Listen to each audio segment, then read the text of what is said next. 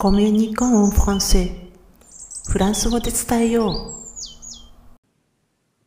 う。Bonjour! こんにちは、ひろみです。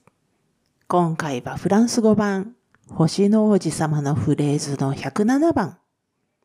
心こそが大切。et ça, c'est triste. についてお話していきます。今回のフレーズの対象は、おそらくは豊かに実っているだろうって思われる小麦畑です。人の幸福とか人生の豊かさっていうのは自分の外にあるのではなくて、実は自分の心の中にあるっていうことをわかりやすく具体的に教えてくれている中の一節です。では、単語に入る前に今回のフレーズ、et ça, c'est triste の場所と背景を確認しておきます。このフレーズは第21章の前半にあります。2枚目の挿絵から6行目後からいくつ目、いくつものフレーズが連なっている段落があるんですけれども、その中のうちの一つで、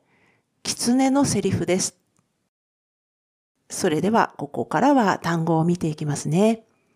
まず、えですが、これ、えこれはそしてっていう意味です。その次のさ、これは代名詞で、本来はあれとかそれを意味するすら、えー、これはあの、s-u-l あと書きますが、これの話し言葉です。そしてその次のせですね。これはこれ、それ、あれを意味するす、su と書きますが、エト動詞の活用形の a、これ、う、st ですね。これが合わさった形です。えー、意味は、これ、それ、あれは何々です。なんですよね。え、そして最後の triste。これは形容詞で、悲しんでいるとか、寂しいとか、悲しそうなといった意味です。え、最後の、この語尾が、うで終わる形容詞なので、男性形、女性形とも発音は一緒です。まあ、ここで背景をもう一度詳しく見ていきたいんですけれども、狐は王子様に縁結びについて話しています。退屈な日々の暮らしに飽きてた狐は、はじめは気乗りしない様子だった王子様に話しかけるんです。今回のフレーズで、狐がトリストえこれ悲しいとか寂しいと先ほどご紹介したんですけども、このトリストといった対象は、遠くに見える小麦畑が自分にとって何の意味をも持たないことでした。まあ、肉食なのでね、狐。ですので、あの、小麦っていうのは食べ物ではないので、意味も関心もないのは、まあ、当然といえば本当に当然なんですけれども、狐の言いたいのはそこではないようです。えー、それで、ほんのしばらくの間だけ、まあ、王子様は一緒に遊んで、こう、悲しかった気分を紛らわせたい、それだけだったんですよね。でも、狐はその、そんな王子様に向かって辛抱強く語りかけます。生きる喜びとか、人生で大切なのは何なのかなんていうね、人として本質的に必要なことを分かりやすく具体的に話すんです。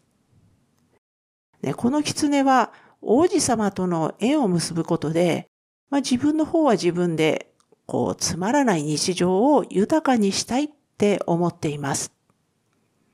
砂漠に住んでいるのにもかかわらず、狐のそばには結構人間の暮らしもあるんですよね。でも、狐の観察によると、人間たちにも暮らしをまあ豊かにする、彩るような友人関係はありません。でも、もし、狐と王子様との人間関係を構築することができれば、何にも変わらないはずの小麦畑の色は、王子様の髪の色、この金髪のね、髪の色を彷彿とさせるし、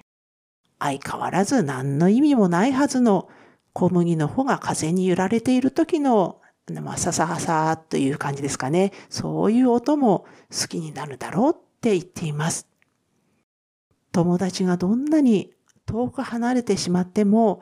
自分の心の持ちようでどのようにも豊かになれる。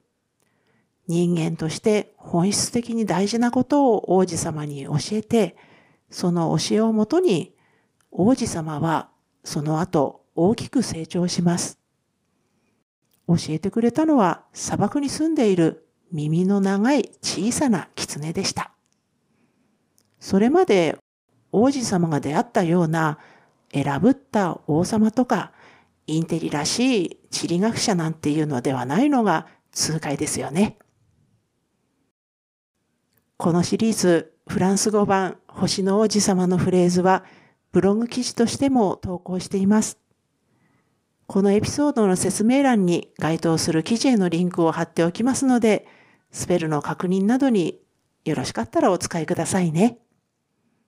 では今回も最後まで聞いていただきありがとうございました。アビアンとまたね。